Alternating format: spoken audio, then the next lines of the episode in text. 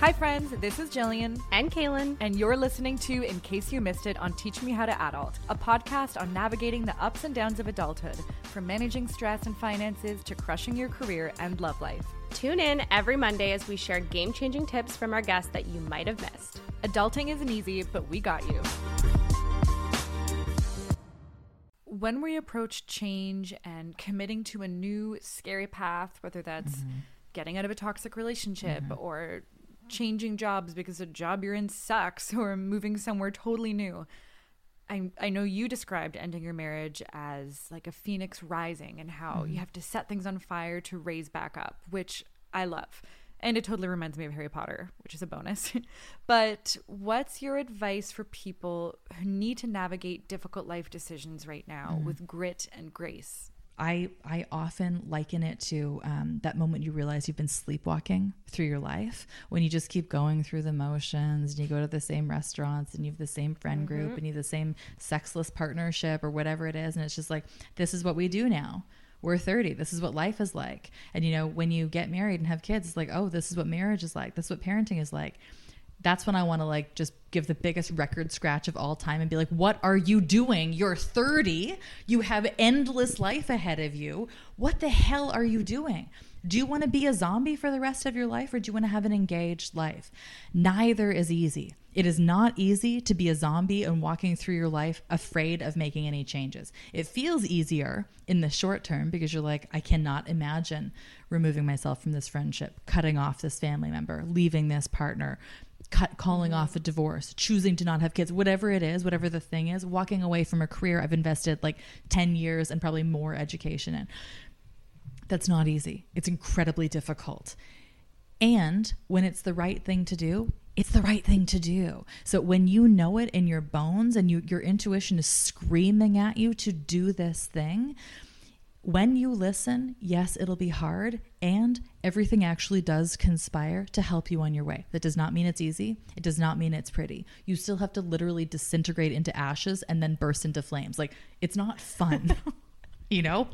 But it's met with so much support and resilient. Like, had I stayed in that marriage, which looked completely perfect on the outside, it's not like a personal thing, it looked mm-hmm. totally perfect. Had I stayed in that marriage, I would not be who I am today. And that would be a tragedy. Like I, I am confident in saying that would be a tragic waste of my life.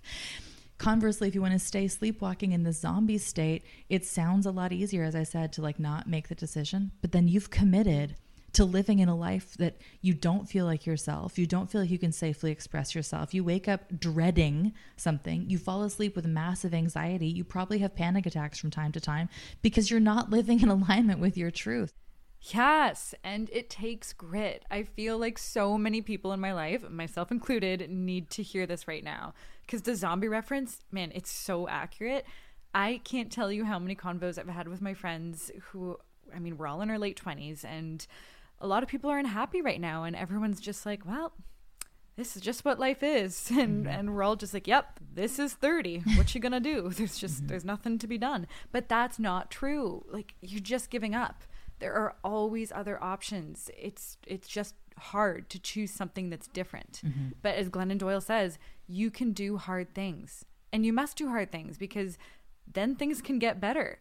And I feel like people are just so attached to basic comfort. Like they don't want to go out of their comfort zone to see how much better shit can get on the other side. They don't love where they're at, but it's safe and it's comfortable. So they won't bother seeing how much better things could be if they took a chance on the life they deserve. You have to be able to, you know, allow yourself to go through that discomfort of that level of processing. And in order to be fully present, I think you need to really zoom out and like imagine yourself floating up and up and up and up and looking down on this moment. This is a moment in your life. So you have this weird paradox that happens because it's like you have to be able to stay present and feel like, wow, I'm scared right now.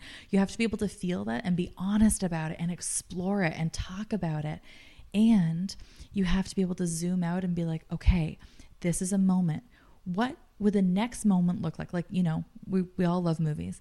What if this were a movie? If I were like watching this on a screen ahead of me, what would I want to see next? Well, when you kind of disassociate yourself from the moment, you're actually able to be more present in the moment because you can be like, okay, this sucks right now, or this is scary right now, or this is incredibly tragic right now what happens next? Like in that hero's journey, how is this right here, like all this devastation, how is this preparing us for what's to come?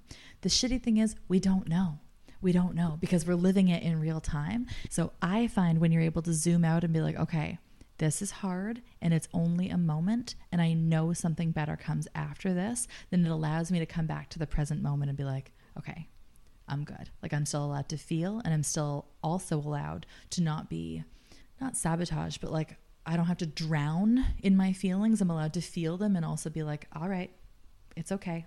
It's so painful in the moment because you're like, you can only see this far ahead of you. You have to be able to zoom out and be like, what am I actually afraid of? How do I let myself heal that? And then how do I repurpose that fear in such a way that it allows me to confront what I'm afraid of in this really courageous way so that I can take action in my own life?